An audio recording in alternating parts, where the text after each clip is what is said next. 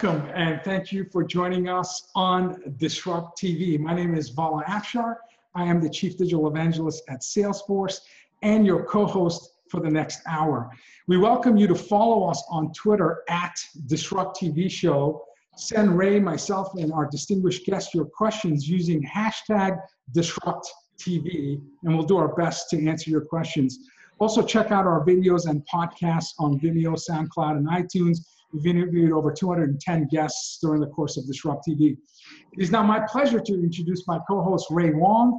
He's the founder and CEO of Constellation Research. He's a regular contributor to Harvard Business Review and ZDNet. He's a best-selling author of Disrupting Digital Business and one of the top futurists, most influential futurists on Twitter at RWANG0.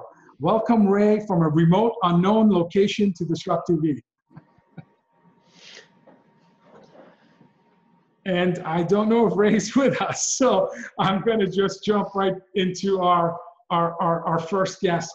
It is an honor for us to have Dr. Mark Lombardi, president of Maryville University, as our first guest. Uh, Dr. Lombardi is the 10th president of Mar- Maryville University and has served there since 2007. During his tenure, Maryville Uni- University has more than doubled enrollment to over 8,000 students, hailing from 50 states and 60 countries. In 2017, the Chronicle of Higher Education recognized Maryville as the third fastest growing private university in the nation. And in 2013-14, it was named uh, USA News and World Report number one overperforming university in the entire country. For over 25 years at three uh, different institutions, Dr. Lombardi has served as tenured faculty member of Political Science International Relations, Department Chair, Director of International Programs, Vice, Vice President of Academic Affairs, Provost, and now President. He's a noted author, published several articles and three books, one of which will soon be in its 10th edition. Uh, welcome, President Lombardi, to uh, Disrupt TV.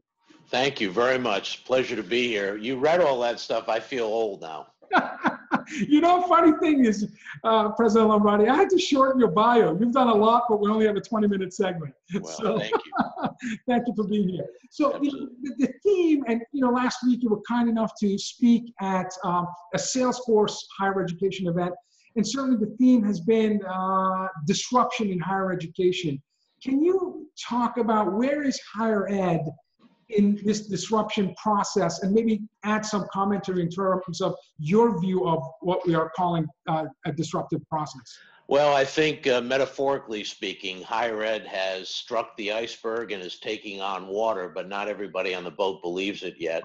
And they better start believing it because things are really uh, in a state where uh, Christensen talks about the fact that 50% of institutions in the next 10 to 15 years are going to close. Out of the 4,000 institutions of higher ed, 2,000 are going to close. And, and there's a lot of evidence to suggest that's an accurate assessment. A lot of it has to do with uh, not keeping up with the pedagogy, not keeping up with technology, not keeping up with learning theory and learning diagnostics and the whole concept of personalized learning, things that we're doing here at Maryville. But you know, the disruption of the higher ed space is at the core of the culture of higher ed. It's at the core of admission processes, the way we do business, uh, the way we teach, the way we determine student outcomes. All of it is antiquated. It's a 20th century, or even in some cases, a 19th century model, and we're now in a 21st century world. So that we're in the midst of it there are some institutions that have recognized it and are moving fast into, into these uh, new and amazing areas of learning, pedagogy, instruction. Uh, but a lot of schools are far, far behind and, and they're floundering as a result. Yeah, you mentioned uh, Doc, uh, uh, Professor Clay Christensen of Harvard Business that predicting that you know 50% of the 4,000 colleges will will, uh, will go bankrupt in the next 10 to 15. In fact, U.S. Department of Education predicts closure rates of small colleges and universities will triple uh, and mergers will double. So that's, it, it seems like education is ripe for disruption. You also look at student success rates in terms of graduating on time, on budget, as well as uh, well over trillion dollar debt. Uh, now you add to that uh, the certain beliefs that there's an elite status where certain universities and colleges feel like they're protected from failure. Um, can you talk about some of the newer emerging technologies like online education and how that will have, it started with massive open online courses, then there were specialized, smaller versions of MOOCs. Today, there are 1,500 students taking machine learning courses at Stanford at freshman level. Uh, so certainly access to education and affordability is certainly something that's uh, a disruptive uh, force within education. Well, there are three things really that to focus on in this area. One is the concept of personalized education. We all learn differently, our brains all function differently. The idea of warehouse learning, where you bring in young people and put them in these large classes, teach them one way and expect them to learn, is frankly, it's antiquated and preposterous. What we should be doing, what we're doing here at Maryville and other institutions are doing, taking students individualized and putting them in environments, problem solving environments where they can operate and learn in the way their brain functions. And what the online experience does, frankly, is it augments that kind of instruction and it opens that up. The other part of that is the notion of elite status that you mentioned you know, for hundreds of years, universities have measured their own self-worth by who they don't let in. And the reality, and the reality is, standardized testing, SATs, ACTs, high school GPA have no relationship whatsoever to academic college, collegiate, or career success. So what we have to do is strip away and completely eliminate that model, providing access and opportunity to young people and working adults, basing the instruction on their own personalized learning style and delivering it to them in the modality that best suits them, including in the online space. That also means that these students are going to be able to matriculate through these degree programs at their own pace. There are some, you know, there's nothing sacrosanct that says you have to spend four years in order to get a great education. Some people can do it in one, two, three, four, five, or what have you. The flexibility and the accessibility are the key to what the future of higher ed is going to look like. One of the things that's uh, very well known about Maryville University is the fact that you're partnering with businesses on curricular develop, curriculum development. And that's just one aspect of how you're uh, uh, managing uh, the impact of disruption and, and really uh, developing a strategy for sustainable growth and relevance. Can you talk about uh, some of the initiatives that Maryville is doing that's disruptive in the industry starting with the partnership uh, with businesses to co-develop curriculum? Well, for decades, it's been the, the mantra that curriculum belongs to the faculty. And on some level, it's true. Faculty have a very important role to play in curriculum. What we do at Maryville is when we are designing or redesigning curriculum, we bring industry in. We bring the relevant industries, companies, whether it's Edward Jones or whether it's Apple or whether it's Salesforce or whether it's uh, Mercy Hospital, what have you. We bring them in to help us design the curriculum or redesign it so it's cutting edge and it's current. The most important thing that we can do for these students is provide curriculum that's going to really prepare them for the world ahead the world today and the world to come. And you can only do that by having practitioners in the room with the faculty. So instead of having these walls built up, where we say, look, we're the only ones who can design curriculum. Frankly, that's crazy. Really, curriculum has to be designed in partnership with business, with industry, and then delivered with industry and in partnership. And that's when you provide the most robust, cutting edge education. And one of the things we do at Maryville is we don't we break down those walls and we invite industry in. We've we've had numbers of, of different businesses in in the room I'm in right here. Helping our faculty design curriculum in cybersecurity, in coding, in financial services, in a in a hundred other disciplines, and it's proven to be very very effective. That's awesome. Uh, I've also read that uh, faculty administration uses analytics and big data to ensure student success. Can you, can you elaborate on that a bit? Well, you know, universities, it's fascinating. We have been gathering data on students for decades, for even longer. And what's amazing is everyone holds on to that data in each office. So enrollment gathers data and holds on to it, advancement gathers data, the faculty get, and no one shares it. And one of the amazing things about platforms like Salesforce is that flattens out that data, allows us to draw upon it, and out of that build sophisticated data analytics that I'll give you an example of how we use it.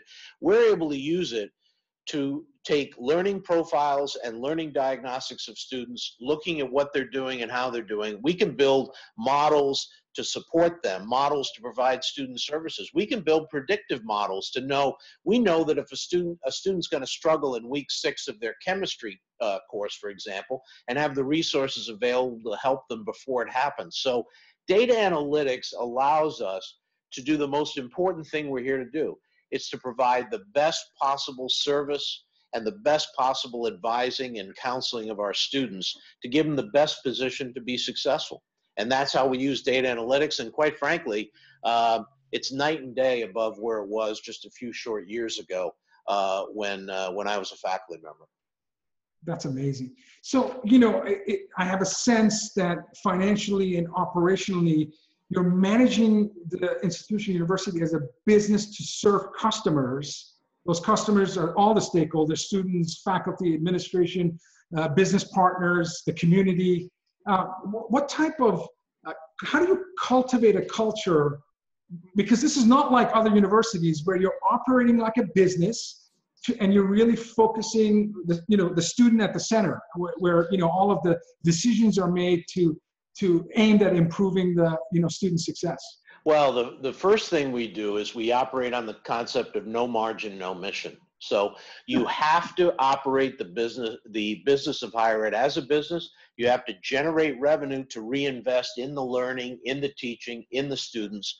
And in order to do that, you have to have the people in a room who know how to manage that business. The worst thing you can do is create a budget by committee. The worst thing you can do is administer a budget by committee. That's a recipe for bankruptcy. It's a recipe for disaster. So we run everything like a business. And the way we operate is this everything in the classroom should be challenging.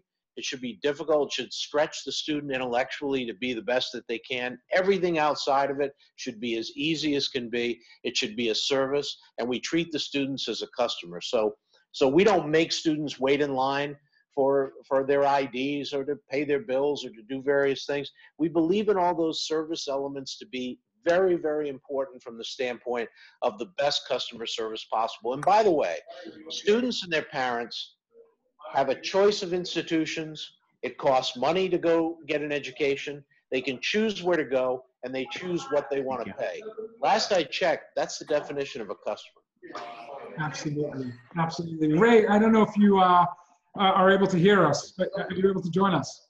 I have. I've been hearing about what a definition of a customer is, and I think that that's that's really important because what we're seeing in higher ed today, um, there are multiple sets of customers, and, and as you probably know, um, it, it's it's very very exciting in terms of how people are actually redefining where education is going.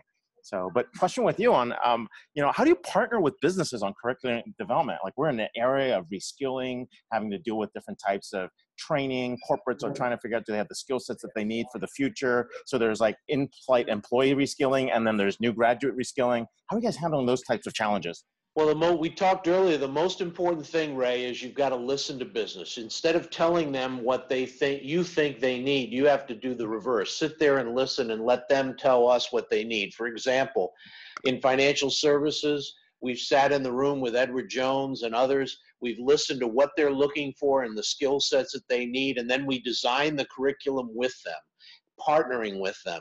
Curriculum is far too important to be left just to us academics to design. It has to be designed by in a partnership.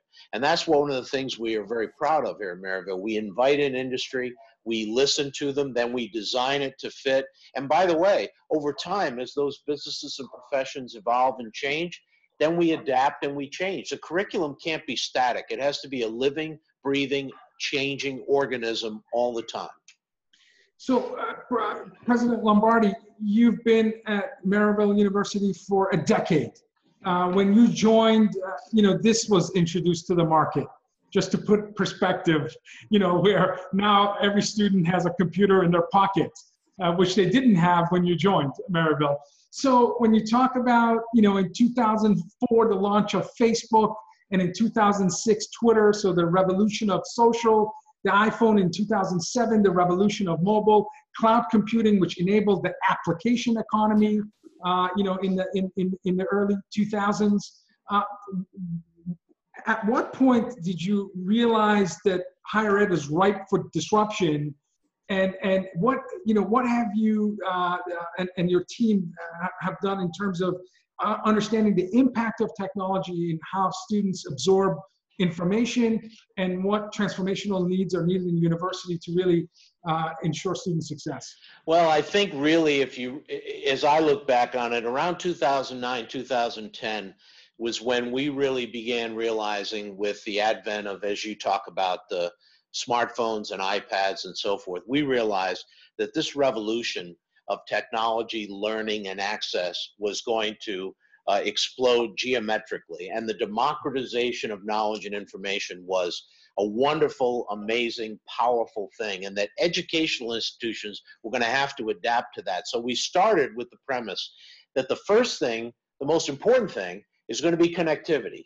You've got to have the connectivity wired and wireless on your campus and in your environment if students are going to be able to access all this. So we invested really millions in making sure that we were in the top 10% of campuses nationwide in connectivity because we knew that was going to be the new definition of curb appeal, right? My generation curb appeal is you drive somewhere and you look around and if you like the way it looks, it has curb appeal. For today's, the Gen Z generation, it's you pull out your cell phone and if you can download what you want to download quickly, that's curb appeal. So we knew that connectivity was first. And then building on that, we knew that, that these amazing devices were not it's not the device, it's the world that it opens up to students. The fact that content is completely democratized. So, in that sense, we realized we had to change our whole way of approach. Instead of faculty being keepers of content, they're no longer keepers of content, they're facilitators of a student's journey to learning. So, once we embraced that and moved in that direction, uh, it's accelerated. And our faculty and our staff have really embraced it. And we've we've we've got all these pied pipers on our campus that are doing incredible things. I'm amazed at what they can do. I they're they're they're incredibly innovative. Me sometimes i feel like the water level is right right about here. Me too. but uh, but my job is to facilitate all of that. And that's what we've been able to do. But it really started 2009 2010 and and what's beautiful is it's so organic and it evolves and it develops. And really, all you have to do is give it oxygen and energy, and it will take off. You don't have to manage or control it. Absolutely. Wow. No, I think this is really, really insightful. Um, as we wrap up, what are some first steps we can take um, tomorrow to be more like these uh, quirky breakthrough innovators and, and kind of facilitate that not just in our in our organizations, even in, inside on campuses or even in schools? Uh, what, what's a good way to start? Well, I, I, I, the way I do it, the way we do it here is we question every assumption. We, we, we reject any process or system that's been in place for an extended period of time. We assume that that process or system is antiquated and needs to be changed. And then bringing together a creative group of people that aren't hamstrung by those things and say, look, how should it work? And in the case of a university, how should it work best for the student? The student is the central person that is first and foremost we have to serve student needs and student outcomes and student expectations. And as long as you keep that focus and you you get a creative group of people together they can create innovate they can disrupt and eliminate the existing processes and they'll create some amazing things. And and often it's just giving giving them the venue and empowering them to do that. And that's the first step. It's it's jettison the assumptions and walk forward and do it with some courage. It's fun. Don't be scared by it. It's a it's a it's a brave world out there, and uh, we're at Maryville. I'm here to say the water's warm. Join the innovation. Sage advice. That's fantastic. Well, thank you so much. Uh, it's been an honor to have uh, uh President Mark Lombardi of Maryville University on Disrupt TV. We look forward to learning from you in the future, and thanks again for being on our show. Thank you. It's been an honor. Thank you. Thank you, sir. Wow, it's, it's, it's great to see university trailblazers really taking advantage of innovation, um, not just technology, but innovation in processes and recruitment and retainment of talent to really help student success. I, I really congratulate uh, Dr. Lombardi for the work that they're doing. And this is a great segue to another amazing educator and innovator and uh, world-renowned strategist, as our, as our second guest. We have Dr. Melissa Schilling, professor at, NYU and author of a new book, Quirky, the, the remarkable story of traits, foibles, and genius of breakthrough innovators who changed the world. Uh, it's an amazing book that we're going to talk about uh, with, with uh, Dr. Schilling. Uh, professor Schilling is a, a, John Herzog Family Professor of Management and Organization at NYU Stern and one of the world's leading experts on innovation. Uh, Professor Schilling's textbook, Strategic Management of Technological Innovation, is the number one innovation strategy textbook in the world, and it's available in seven language, fifth edition. Uh, Professor Schilling's work has been featured in NPR, Bloomberg, Business Week, HBR, Huffington Post, CNBC, and many, many more media outlets. Uh, Professor Schilling speaks regularly at national and international conferences, as well as corporations on strategy and innovation. A fantastic follow on Twitter. You can follow Professor Schilling at MSCHILLI number one, one, numeric one. Uh, uh, thank you and welcome, Professor Schilling, to Disrupt TV. Thanks for having me. It's fun. Hey, well, yeah, and hey, welcome. I've been using the word quirky all day because of you. Everything's like quirky, and that's why I'm looking around. And which trait do you think is most surprising? I mean, you wrote this book, lots of great innovation, innovators out there, lots of great insights. Um, who, what traits? I mean, what trait was the thing that you might say unify some of these innovators? Uh, yeah, uh, people that are breakthrough folks. Okay, so uh, one of the things that was interesting is how much they had in common. But if I had to pick one that surprised me the most, it would be the fact that they all had this sense of separateness, this uh, feeling that they didn't really belong to the social world around them, uh, like a detachment or a disconnect. And on the one hand, this could make them feel a little bit lonely sometimes. So Einstein wrote about this feeling detached and a little bit lonely, but it also made them independent thinkers. And because they didn't really feel like the rules that applied to other people applied to them, it helped them to really challenge what other people thought was possible. Does that, does that make them not self-aware or did it just make them a lot more cognizant? Well, whether or not they were self-aware, that's a tricky question. I mean, a lot of them you would say were a little awkward. They weren't all awkward, but some of them were awkward. Um, you could be separate for different reasons. So, for instance, Thomas Edison was very, very deaf. He was largely deaf, and that made him feel very separate from people. And uh, he tended to isolate himself, and, and he had camaraderie with his friends at the lab, but he also, you know, his wife talked a lot about how he doesn't have friends the way a normal man would have. He has to work on his invention uh, Steve Jobs was very different. Steve Jobs had this assertive, domineering personality, but he definitely felt like the rules didn't apply to him. So he didn't shower very often, and he didn't put a license plate on his car. And oh yeah, the Mercedes. yeah, he would stare at people intensely without blinking. He would violate a lot of social norms because, in his mind, those rules just didn't apply to him. So, in your book, you you, you dove deeply into the lives of Albert Einstein, uh, Benjamin Franklin, Elon Musk, uh, Dean Kamen, Nikola Tesla, Marie Curie, uh, Thomas Edison, Steve Jobs. And I, I read in your book, you, uh, there was a reference to Elon Musk, and you said Elon Musk uh, exhibited this intense appetite for books. As a child, he read every single book in his local library and then started onto the encyclopedia. Yeah. And in an interview, uh, he, he said that I was raised by books books are then my parents. Uh, so my question is, uh, can you learn to think like Elon Musk or Steve Jobs by becoming a ferocious reader, or are there certain traits that you can try to uh, incorporate as practice yeah. so that you can start to think like a quirky innovator? Yeah. Uh, it, that's a complex question with a complex answer. So on the one hand, I have to say these were all people that were extremely intelligent. They were all also noted for having exceptional memories. Uh, both Elon Musk and Nikola Tesla have photographic memories, which enabled them to do advanced calculus and physics in their head, which is something that that's difficult for us to emulate. On the other hand, uh, one of the things that all, all the innovators exhibited actually relates to something that Mark Lombardi said, which is that they needed an individualized path of study. A lot of them actually didn't like school. Uh, some of them didn't do well in school. Others were known as like difficult, uh, irreverent, or disrespectful students. And the reason is that the structure constrained them. They wanted to study at their own pace, as deep or as far or as wide as they wanted, and having somebody else set the pace was very aggravating for them. Uh, and this goes back to the separateness.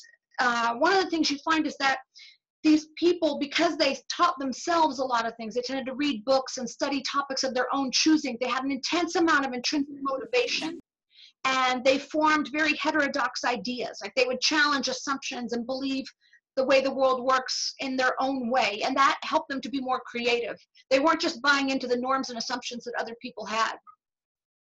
Wow, that's uh, that's huge. And and is there also a factor along with those like those traits that you're seeing uh, around where people lived or who they're surrounded around that were more environmental factors as opposed to um, genetic or, or, or bio bio based factors? Yeah, no, absolutely. So uh, first of all, all of them had advantages based on timing and also access to resources. So there are a lot of people who became serial breakthrough innovators around the rise of information technology. And I, I could have put 20 innovators in the book around that time period because it was just a very ripe time for lots of innovations to happen.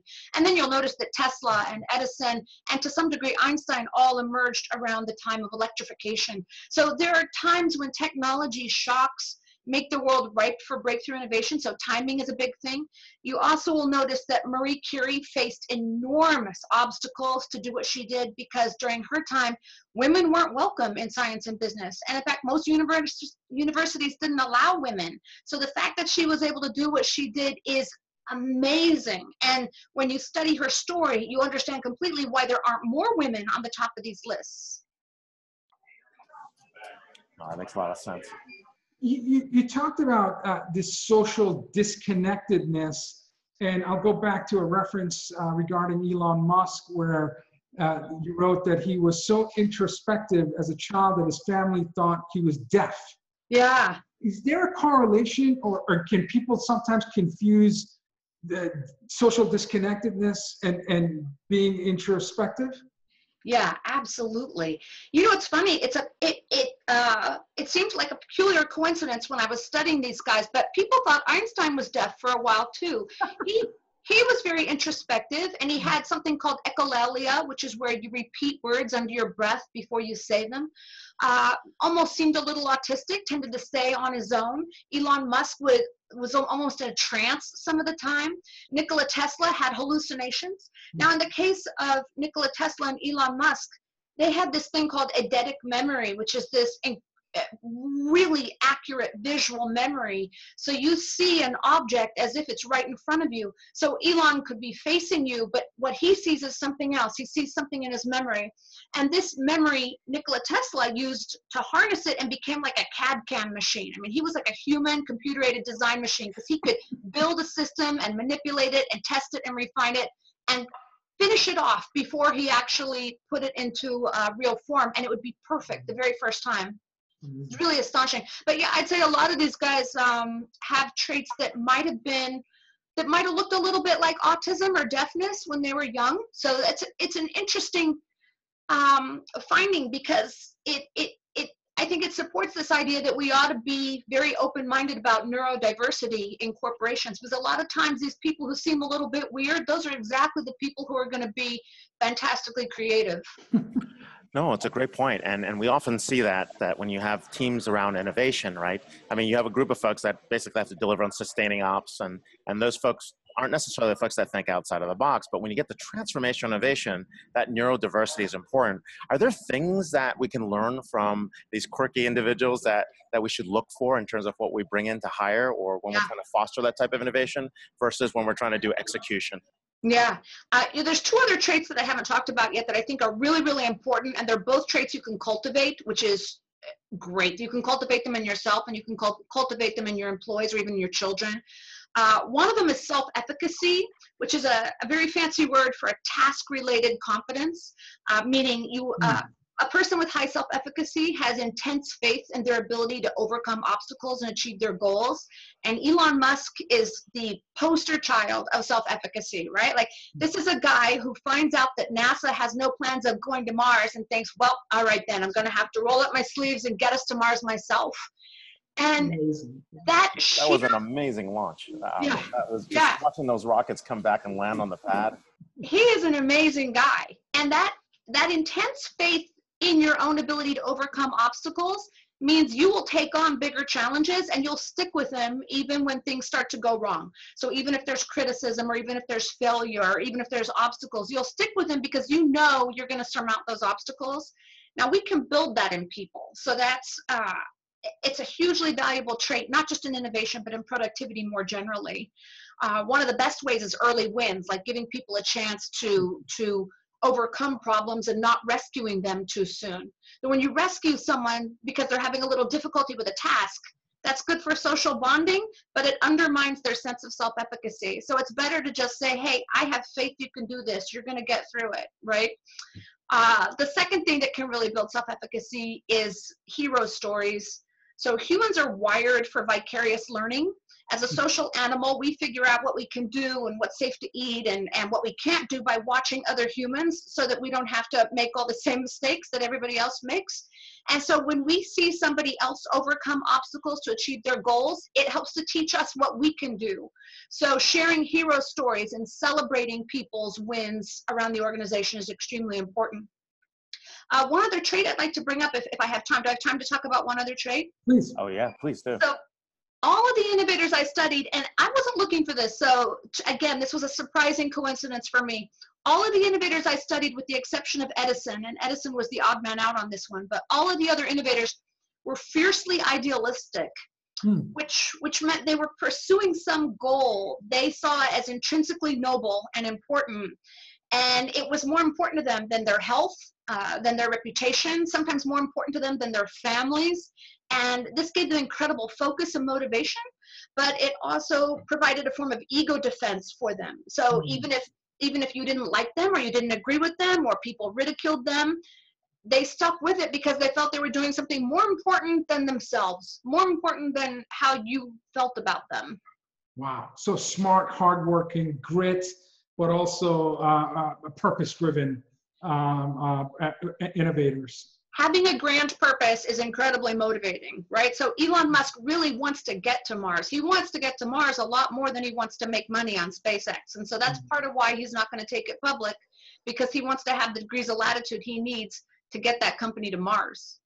So we asked Doc, uh, uh, Dr. Lombardi, you know, his experience over the last 10 years being at Maryville. Uh, I have two part question. One is, uh, as you're educating tomorrow's innovators and CEOs and business leaders, what have you noticed over the last decade uh, in terms of their attention span, their desire to learn, their ambition? Has there, has there been a change in terms of your students' appetite to put a dent in the universe? That's one. And then the second is, uh, where do you expect to see the next breakthrough innovation? Where does it come from? Where and who?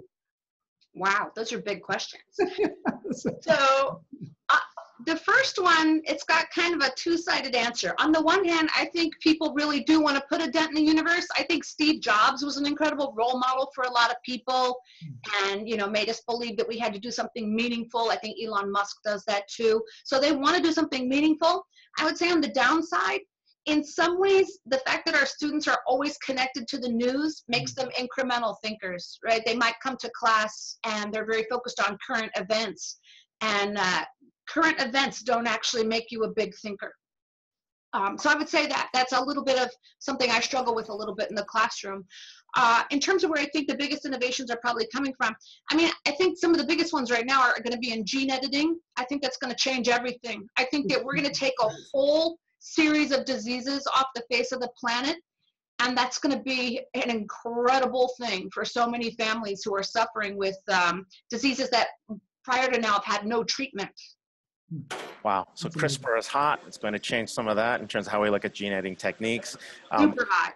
So, and, and hey, related to that, I'm trying to ask: Is there is there something different about these individuals because they were all founder owners, right? They all exerted, com- they wanted complete control, and they basically set their landscape the way they wanted, and everybody worked around them right? Yeah. I mean, if you look at how Elon operates um, in, in the field, I mean, whether it's like SpaceX or at Tesla, I mean, everything's built around him, right? Uh, and in this founder owner model, no other shareholders. I mean, he's got majority control, um, and other folks all, all seem to work in that model. Is that is that kind of how the future will look like as people coalesce around these type of individuals, or does it have to work in a or can it work in a different way? Well, you know, one thing I've been thinking about writing about recently is the fact that uh, I don't think a lot of first time founders of big companies, I don't think they realize how much going public is going to change their life and change their company. Mm-hmm. And if I could give an entrepreneur one warning, it would I would say don't go public unless you absolutely have to. because the board of directors and the stockholders are going to really change the nature of your firm. And sometimes they're going to squeeze the magic right out of it. Uh, the stock market has a relatively short time horizon, right? Everything gets focused on these earnings reports. And if you're focused on a quarter's earnings, it gets really hard to do something really big and bold and long term. No, it makes a lot of sense. It's one of the pieces of research that that I'm looking at, right? When you start a company, it's it begins with a purpose and a mission, and then you bring people around that purpose and mission, and then right. you bring you bring out a product to the market that supports that purpose and mission, and then you find customers that evangelize that and grow that over time, and then you start looking at markets. But when you get to that other piece where you go public, that's the part where you only care about financial metrics, and that destroys the company. So, yeah. Yeah, a, a lot. I love that you use the word mission. A lot of companies are started with a mission where there's something we really want to achieve in the world, and it's so intrinsically motivating that we're going to work nights and we're going to work extra hard and we're going to pour our passion and our soul into it. But then the company gets big enough to where maybe the only thing we agree on is money, and money is an extrinsic motivator. It doesn't have that same passion. Maybe for a few people. There might be a few people that feel incredibly passionate about money. So, so this is going to be an absolute bestseller. It's a, it's just a fascinating topic. I'm interested to know how did you? What was the impetus? How did you decide to to uh, to uh, to write about this? And and were you thinking about quirkiness as an attribute when you started, or did it come out of the research? Yeah, it did. It, I wasn't thinking about quirkiness at all. The way this started, I've been in studying innovation for over 20 years. I have an innovation textbook that I have to revise every couple of years. So I thought I knew the field pretty well. I'd been teaching it for years. And then in 2010, when Steve Jobs was looking a little too thin, let's say, Hmm. My students started asking me, what's going to happen? What's going to happen to Apple? Is that innovation in Apple's DNA or is that going to, is that only in the man? And how are they going to find a successor? And at the heart of that question, they were also asking, can I be like Steve Jobs? Where does that magic come from? And I went to all the research in creativity and innovation and I realized the answer was not there. And I was really disturbed by that. Uh, but then I, I the other thing I realized is that that kind of question about what makes someone an exceptional innovator is not typically studied in our field because it's not very conducive to research design. You know, we like to have big samples that we can run statistics on. Mm-hmm. And if we can't have big samples, we like to do really intimate lab settings, but you're not going to get these guys into the laboratory either. So you can't get a big sample and you can't get them into the lab. And so most people just don't try to study them at all. And I was a full professor, so I just, I, you know, I can kind of do what I want to do. So I started, I started studying Steve Jobs for my own sake. I just love tenure. yeah, right, right. So I just started studying Steve Jobs because I wanted to understand. Uh, I already knew a lot about Apple, but I wanted to understand what he was like as a man. Like, what were his beliefs? What were his biases? What were his limits? What were his motivations? And the weird thing is that the more I studied Steve Jobs, the more I started seeing similarities with Dean Kamen who was somebody else I had studied. And Dean Kamen's the guy who invented the world's first portable uh, drug infusion pump, the world's first di- portable dialysis machine, and then, of course, the Segway, which we all know. He, Dean Kamen and Steve Jobs were so much alike that I was shocked by it. And at that point, I decided, you know what? I'm going to do a multiple case study research approach. I'm going to get together a sample of these extreme outlier innovators and I'm going to study them. And uh, all the stuff you see in the book, that just came out of that research project. Fascinating. I'd say the only thing in the book that I would have anticipated up front is I, I would have anticipated the intelligence because you know you know they're smart. And I suspected that we would see idealism because both Steve Jobs and Dean Kamen had a tremendous amount of idealism. But the separateness and, and some of the other stuff in the book, that was really surprising to me. Wow, we are here with Melissa Schilling, professor at NYU and author of the upcoming book on February 13th, 2018, Quirky, the remarkable story of traits, foibles, and genius of breakthrough innovators who changed the world. Got to get it on February 13th, help her with her Amazon numbers, and uh, pop on in there. Thank you so much for being on the show. Thank you. This was fun. We Thank could have you. talked to you for an hour. You were great. Thank Actually, you. we should. Much. We should set up some time and hang out in New York. terrific. I like that. That was fantastic. Well, thank um, you so much. It's, it's, a must-read book. It's going to be a bestseller, and uh, and uh, it was it was uh, it was great speaking to uh, uh, to to and learning about these these quirky traits. I think I think Ray, you have some of these quirky traits. So so. okay, well, uh, it's uh, now our opportunity to learn about. We've talked about disruption in higher ed. We've talked about how disruptive, uh, the characteristics of disruptive thinkers. Now let's talk about. Um, you know, Ray and I did live uh, interviews from Davos, World Economic Forum, and without a doubt, the most talked about technology at Davos for five days was blockchain. I would have thought it was going to be AI, continuation of last year, but I think blockchain dethroned AI as the talked about topic. So we now have a blockchain expert. We have Gunther Sonnenfeld, founder partner of Novena Capital. He's also an advisor to Holonomics Education and other organizations. Gunther is a seasoned technologist and a global strategist. He's a former partner at K5 Ventures and has served in senior innovation roles at multinationals such as Omnicom Group. Gunther has had a direct hand in development of over 50 ventures and is the recipient of the Forrester Groundswell Award for pioneering analytics work uh, with Adobe. Uh, Gunther helped launch the world's first Bitcoin POS system, coin of sale, in 14 international markets. Uh, and he has also designed leading edge blockchain systems. So unlike some of the prior guests we may have had where there are, uh, you know, thinkers of blockchains. Uh, Gunther is actually has implemented and is a thought leader. The reason we invited Gunther is uh, the Next Economy, a research report that was just published last week. You can follow and learn more about the Next Economy by following Gunther on Twitter at G O O N T H. Welcome, Gunther, to uh, DisrupTV. Thank you, Vala. Thank you, Ray. Appreciate you having me on here.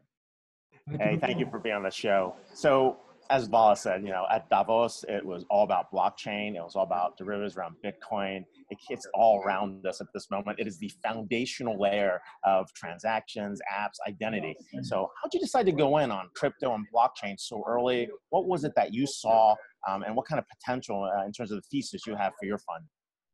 Well, it's a great question. I, I think it's it, it, was a merger of a, of a few things, three in particular. One was um, seeing some massive holes uh, in the startup venture market um, that really that pertain to this notion that a lot of startup ventures and middle stage ventures were not addressing uh, real economic problems. So you have your Ubers and you have your you know your Airbnbs and and a host of AI technologies and such, but um, not a ton of startups that are focusing on real socioeconomic and ecological uh, problems, right? And um, at least not at scale.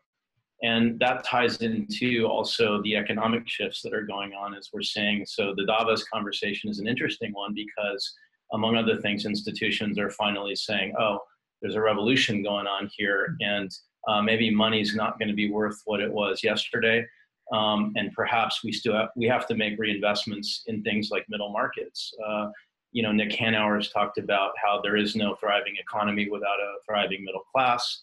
And then you have stalwarts like, uh, you know, Ray Dalio and Larry Fink, who are basically saying, look, we have to invest in companies that serve a social purpose and in some cases an environmental purpose because, you know, this is, this is what the economic conditions are predicated on.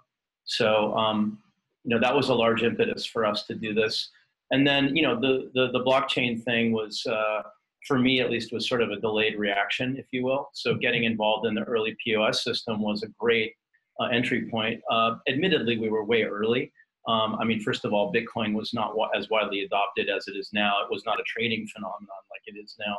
Um, but we learned a ton about what adoption could be like working in these different markets which were basically closed ecosystems but where people were using mobile uh, devices, uh, early forms of a wallet. I wouldn't quite call them wallets, but they were, you know, they were transactional. And uh, we were also playing with data and what, what were the implications on personal data if money actually had data bundled with it. So, um, so cut to today, uh, my partner and I started talking.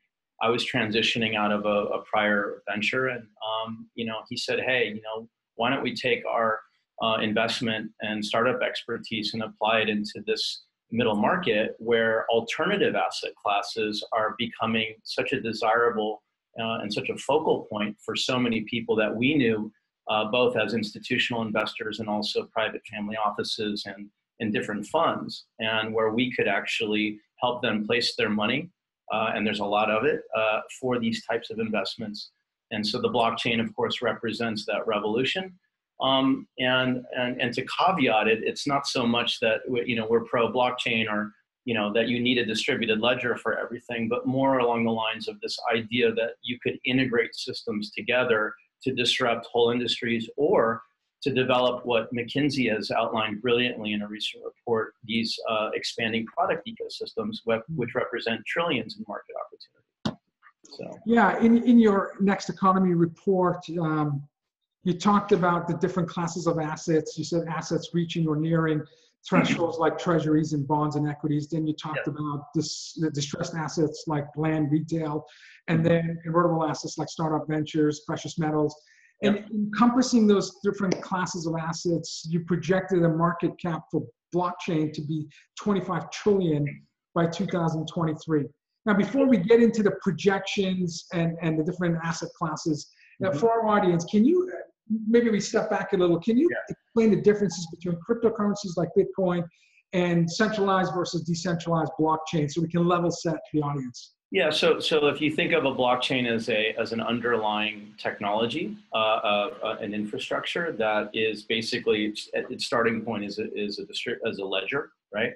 Uh, thing where you have you can account, you can put assets into it or money, and you can account for it, and that ledger can talk to different uh, databases and people. That's essentially a blockchain, right? So blockchains, encrypted technologies have been around for decades, um, and arguably blockchain technologies started developing on, on the enterprise commercial side about 35 years ago.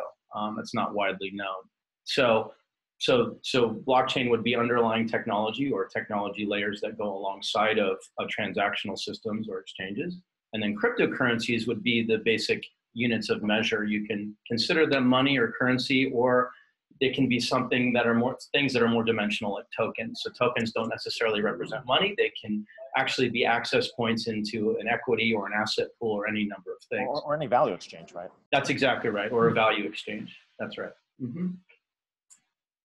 Wow. Okay. So we're seeing that, right? And, and what are what are the top use cases? Like in your thesis, where do you see this growing out the most? Where we're disrupting um, not just product and service offerings, not just trading networks. Um, like, where do you see this aggregation point happen? Is it is it on the B two B side? Is it B two B to C? Is it B two C, or is it or is it a specific set of industries? No, it's a great question. In, in, in, yeah. yeah. Go in ahead, the report, in the report, you actually listed a dozen or so industries. Nine, actually. Was it nine? Okay, and then yeah. you had disruptions. And op- nine in there. Yep. Nine. Okay, disruptions yeah. and opportunities next to them. So as yeah. you answer Ray's questions, maybe in the context of which industries are forward thinkers, which ones are laggards, and where you see the biggest impact? I think the best way to, to, to answer the question is that we're probably seeing the most activity at scale happening in the enterprise blockchain space.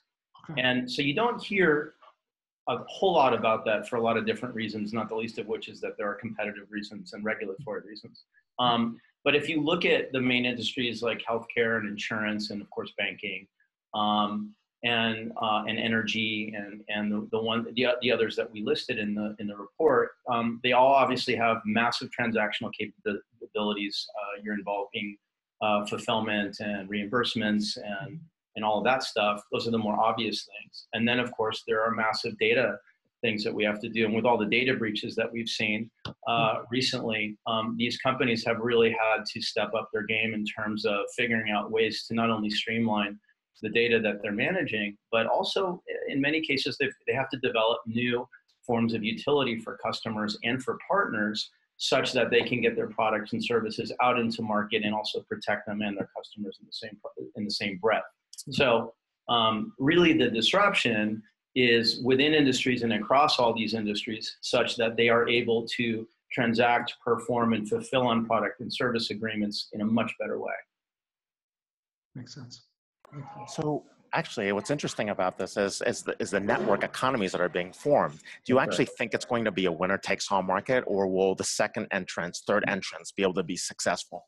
No, I, I, I don't. I, I, it's a great question. I, I think uh, pro- probably the economic philosophy you might or ideology you could adopt with that is what we call regenerative. So you sort of have the New Deal economics where it's very tax focused, and it's like, okay, well, the, the rich should pay more taxes or this group should be responsible for more fiscal responsibility and we're we're not really believers in that. Um, it's it's less about a zero sum game and more about how are you facilitating market integration across industries, and that's really the value value of, of, of blockchain. So, so you are, see that as the inclusiveness aspect of being able to democratize access and ability to actually enter the market, which grows the market and yeah. creates more participation, as opposed to a full winner takes all market where people skim off the top. That's right. So, so uh, a really good meta example is probably Amazon, right? So Amazon is this massive monopoly. Bezos is a genius in terms of uh, reinvesting dollar for dollar revenues back into the into the company and its and its resultant infrastructures. And one of the one of the really interesting things about Amazon, which is overlooked almost entirely, are the middle markets in which they they they they sell their products and services. So if you can imagine that we're coming upon uh, an economic situation where there are less jobs um, there people have less income, they have less disposable income, and I'm not talking about generational wealth. I'm talking about the average person, right? Um, particularly here in America, we are coming upon a, a period in time very soon where people are not going to have money to buy products and services.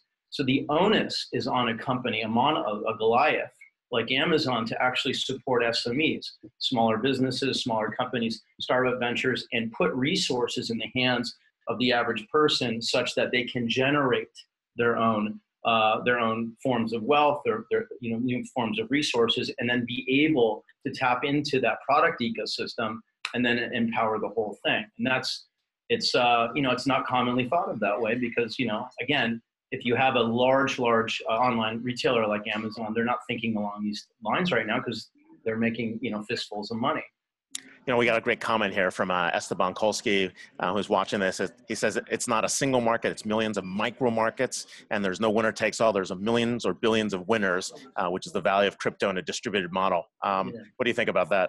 Can he disclaim how much Amazon stock he holds? I hold. That's no, not Richie Etwaru. That's his question.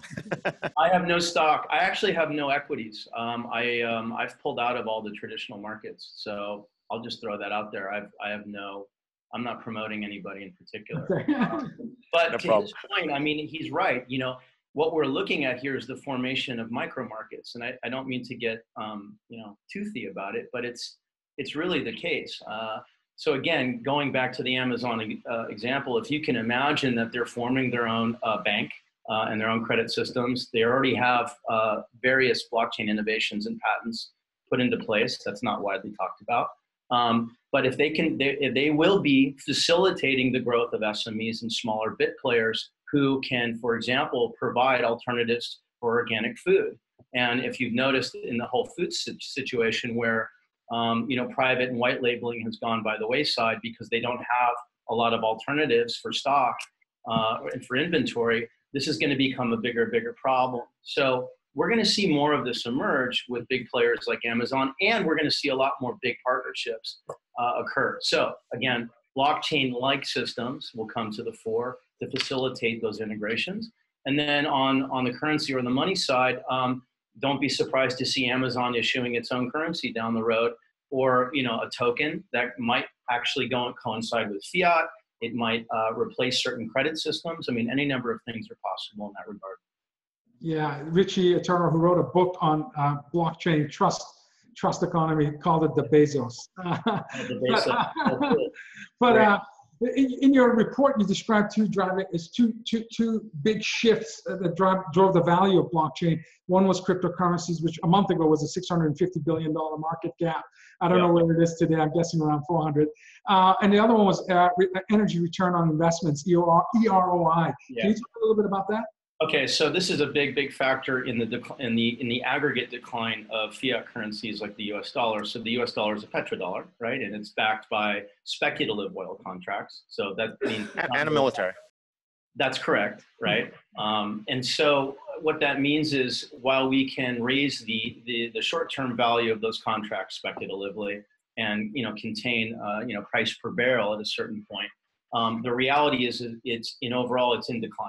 Okay and, and so with net energy decline, that simply means that oversupply of oil, since we have, we do have oversupply in, in North America and other, in other regions. Um, 200, 300 years of oil. So that's exactly right. And it can't match uh, demand. And so that's why we're going into rapid decline. So, you know, people are saying that price per barrel will probably go down to 12 or $15 a barrel lower in the next 36 months, which I think are, that those are pretty accurate projections, which means that the US dollar uh, in particular will be halved over time. It doesn't mean that it's going to completely bottom out, but it will be halved. So if you take that precondition, which is really interesting, then you look at the fact that traditionally stocks and bonds were inversely proportional, but in the last two or three years, we've seen them actually dipping at the same time. Bonds have gone through inverse yield curves, uh, really weird market distortions. So you have currency decline, uh, inverse yields in bonds, um, and then and then of course we're issuing more debt. Uh, the, the U.S. is actually going to go, you know,